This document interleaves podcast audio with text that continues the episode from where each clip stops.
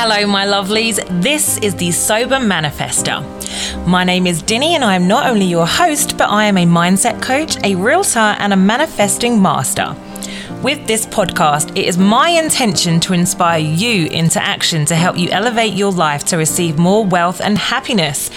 Whether you want to take your business to the next level, find true love, or just attract more money in abundance, this podcast is for you.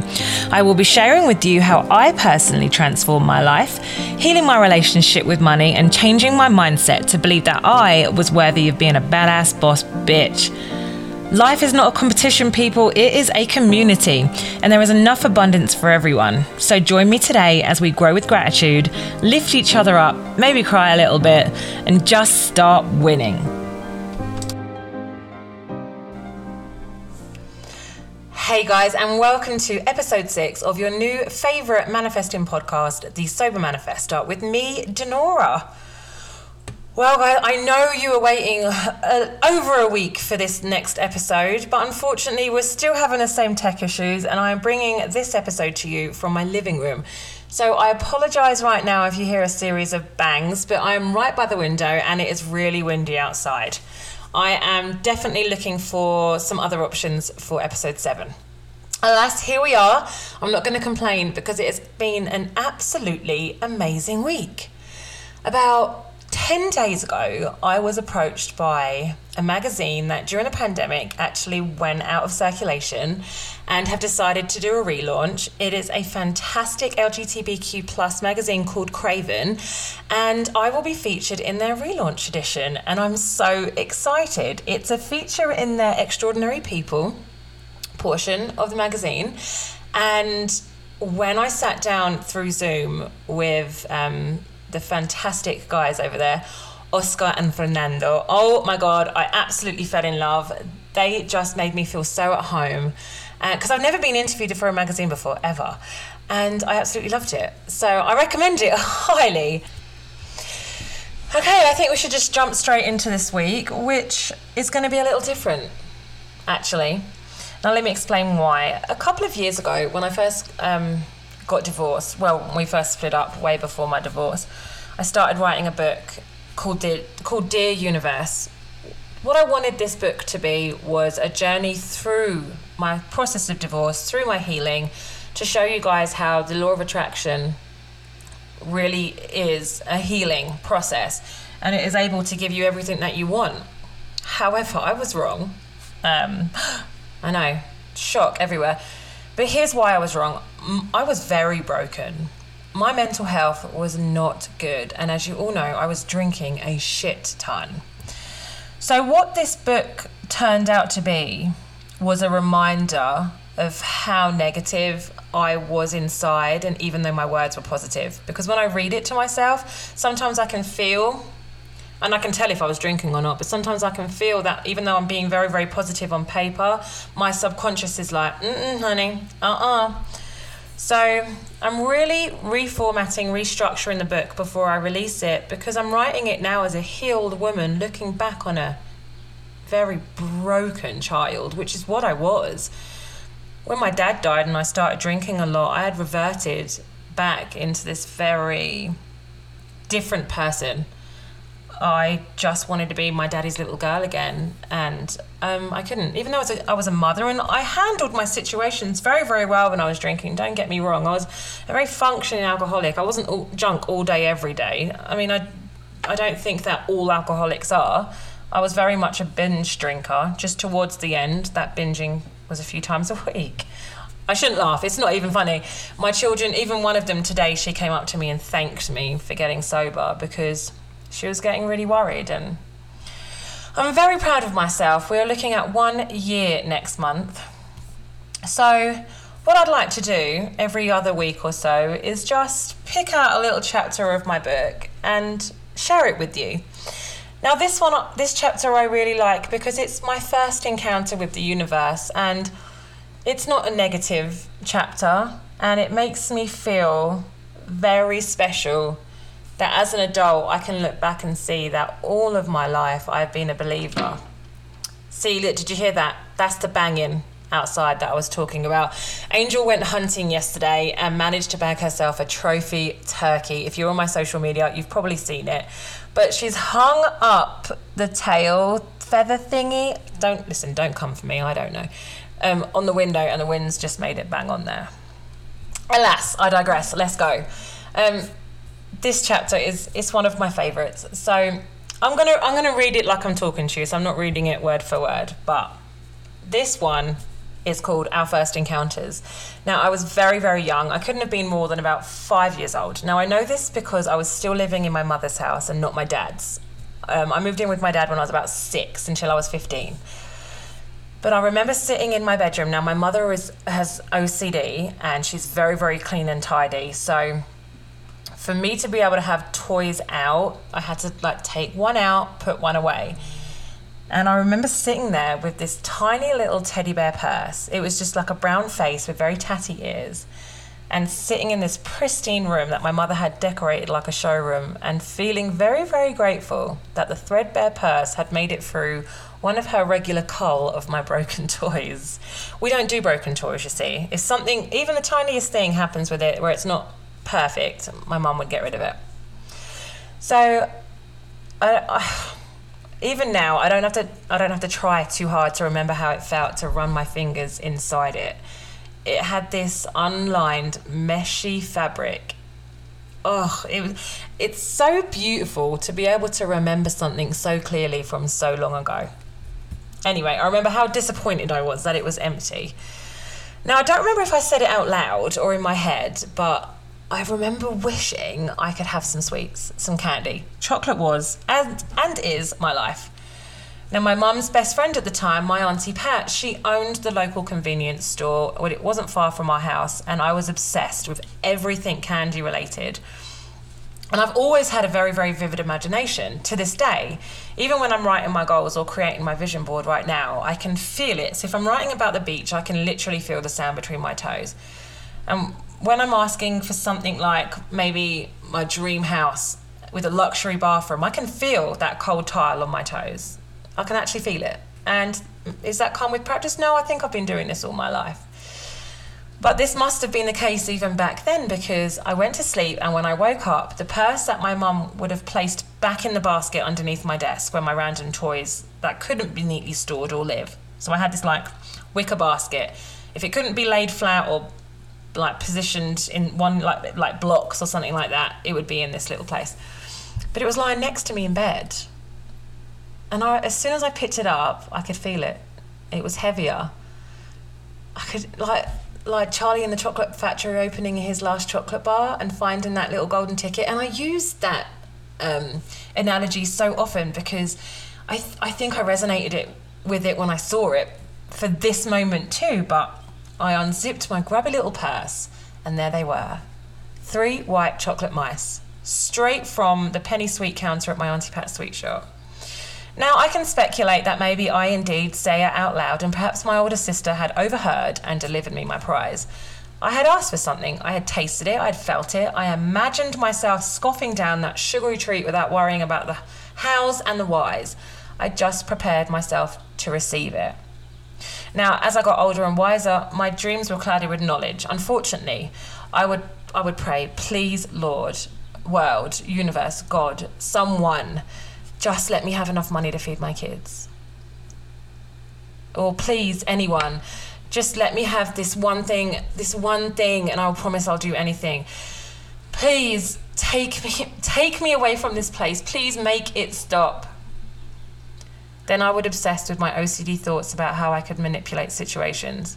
Juggle this and that just to make it work. I would plan it out on my book. I remember now I would open, you know, a brand new notebook and I would lay awake at night, running all different scenarios through my head, and none of them resulted in the things just coming my way. All of them involved me sacrificing my happiness to get what I needed. I scraped my way through life back then, feeling confident that every little win was what I deserved, but in turn, every failure was also what I deserved. I had forgotten the lesson that I learned all those years ago. If you want something, just ask. Feel it with everything. Have faith, and your purse will once again be filled with a plethora of white chocolate mice. Now, a few years later, I was living with my dad's girlfriend and my father and her children and the foster children and everyone else, and it was my 10th birthday. And we had just spent the day at my aunt's house, and I was all in my feelings. Now, of course, I had gotten gifts from my aunt, and she had made me her famous bread pudding. But I had gotten it in my head that a surprise party would be the most epic way to end my day. I think back then we lived about a 45 minute drive away, and it was dark when we left my aunt and uncle's house, Uh, and I was full of food. But I just, I just had this feeling, and I'd been thinking about it all day now, adults would have accepted that my birthday was coming to an end, and when I walked through the door back home, I would be directed straight to the bath and then to my bedroom. However, 10 year old me spotted the brightest star in the sky, and I just made friends with it. I followed it the entire way home, not letting my gaze slip away, even when I had to maneuver my head all over the place as we drove around the streets of London, much to the annoyance of my dad. But as I stared at that bright star, I played a movie in my head of myself walking through the front door, but not straight to the bathroom to get ready for bed, straight into the living room to screams of "Happy birthday!" and applause. And I, I can see it. I can see it now. I was in my dad's car. It was a red car, a Sierra. I was wearing a red cable knit jumper, and I can hear my dad singing along to Kenny Kenny Rogers and tapping his fingers on the steering wheel. Now, maybe I've added the Kenny Rogers moment and him tapping his fingers on the steering wheel because I miss him dearly, and every time I think of him, that's what I imagine. But who knows? Now, soon we were pulling up outside the shingle covered semi, semi, semi, semi. I mean, I'm in two different countries. One says semi and one says semi. Anyway, um, semi detached home in, uh, in where I was living then, and my stomach was alive with nerves. I floated out the car and made my dad walk in before me. I just knew that as soon as I walked through that door, I would be able to smell sausage rolls and vol au I just thought to myself as I'm reading this out loud that no one in America will know what a vol au is. And if you do, let's go eat some vol au because I love them and I haven't had one in 11 years. And listen, let me tell you, the universe did not disappoint. Pretty soon, I was tearing the wrapping paper off my Prince Greatest Hits CD. Yes, Prince. Yes, I was 10. And yes, I was weird. And I was feeling the first taste of elation that my troubled little mind had experienced in quite some time. Again, we could speculate that I overheard them planning my party or subconsciously read some signs that my young brain could only comprehend on a subconscious level, but that's not how it happened. Nothing in my life back then would predict that I would be singled out for such a treat. In fact, everything in my life back then would predict that I would be singled out for quite the opposite, or at least I felt that way. Now, we won't dwell in all the negative moments of my past because why we don't do that. As I've told you before, you can visit sadness, but you can't stay. So, as you will learn throughout your time with me in my podcast, feelings, emotions dictate how your body communicates with the world and vibrations can change in a split second. And you don't want to attract anything other than positivity. So if your mantra is shit happens, guess what? Shit happens. So when I'm sharing these kind of moments with you, it will only be briefly that we touch upon those moments that made me sad growing up. And I love it. I love the fact that as a very, very young child, I had such a huge connection to my universe and it makes me smile. And I think this is one of the only chapters in my book so far, because, you know, I've got 60,000 words in here that I've read, and I actually feel like it doesn't matter what I was going through at the moment I was writing it, I still remember that part of my life the same, and I feel like it was the right way. Universal connection is so important. It's definitely something we're born with. Um, but we seem to kind of lose it as we get older. The more we experience life, the more we distrust a lot of things and the more we move away from our imagination to try and grasp what we call reality. But I'm kind of slowly learning as I dive more into this law of attraction world and manifesting world that we had it right the first time.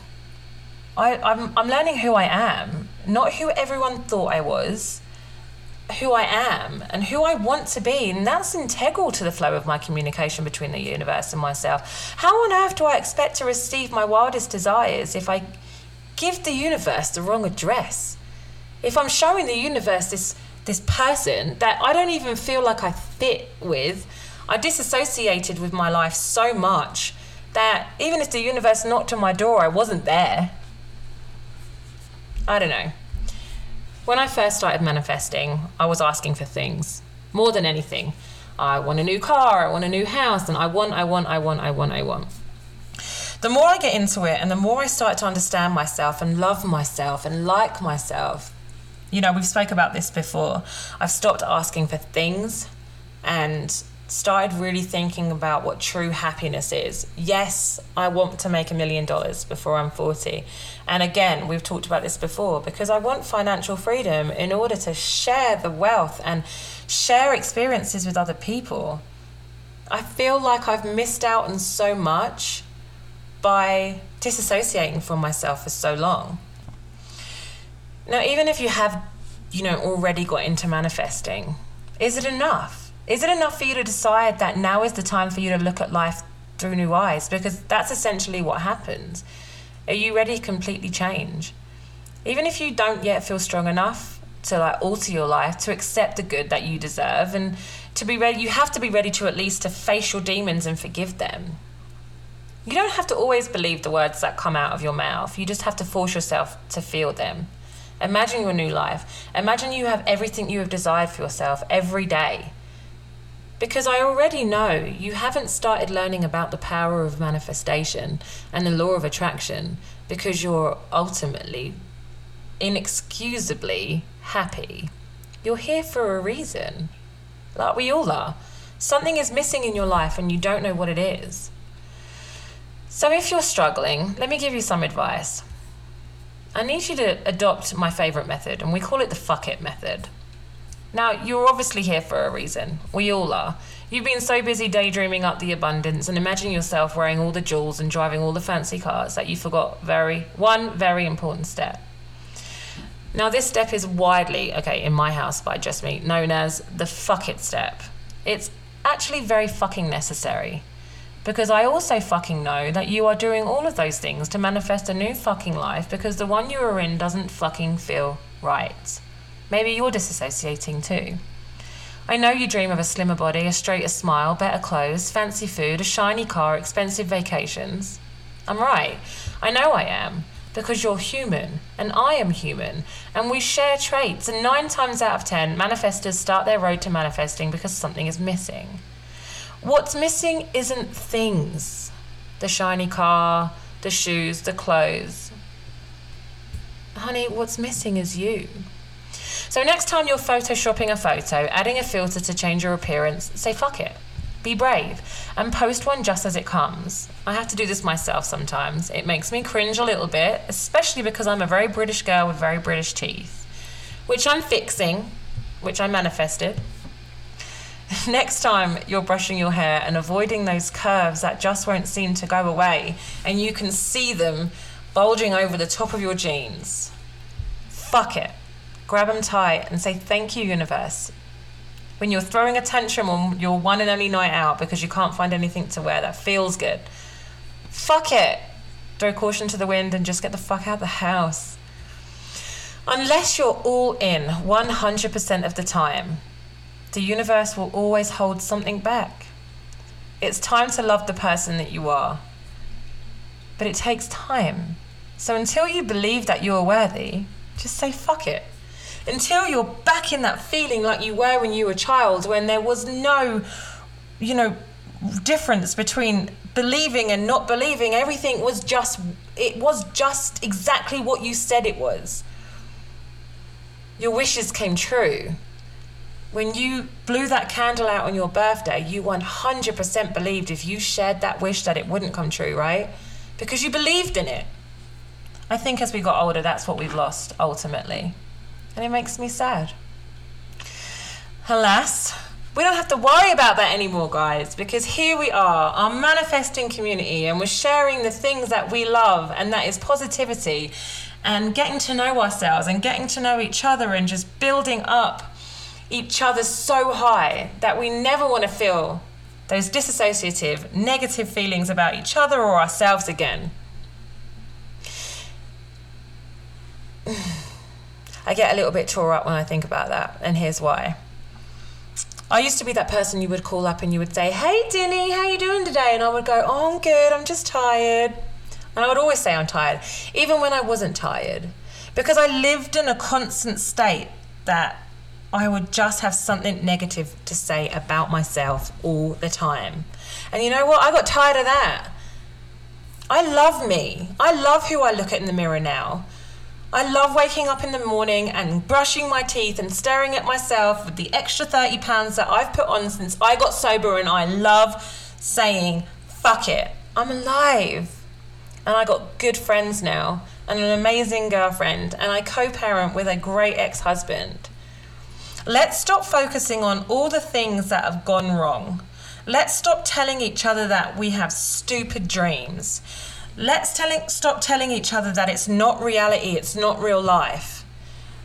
Karen, it's not your life, it's not your reality. Because I just manifested myself in an editorial this week that I'm fucking proud of. And I'm about to have a packed out event in Salt Lake City in September that you're all going to be at. And I'm really excited about that because not one person is going to leave without feeling so fucking happy and so excited that they just want to hug everybody before they go. That makes me smile. Anyway, this is the end of the podcast of episode six. I got slightly emotional, and actually, I had already recorded a whole different episode, but something was telling me that it wasn't time to share that one. This was the story I needed to share. So sorry if it doesn't seem as pieced together as usual because this was literally just thrown together because I felt I needed to say it, let alone you guys needed to hear it. This was a very therapeutic episode for me, and I'm glad I got to do it. So, this has been episode seven of the Sober Manifester. I am your host, Denora. That still feels weird. And I am so looking forward to seeing you guys next week. Have a great day.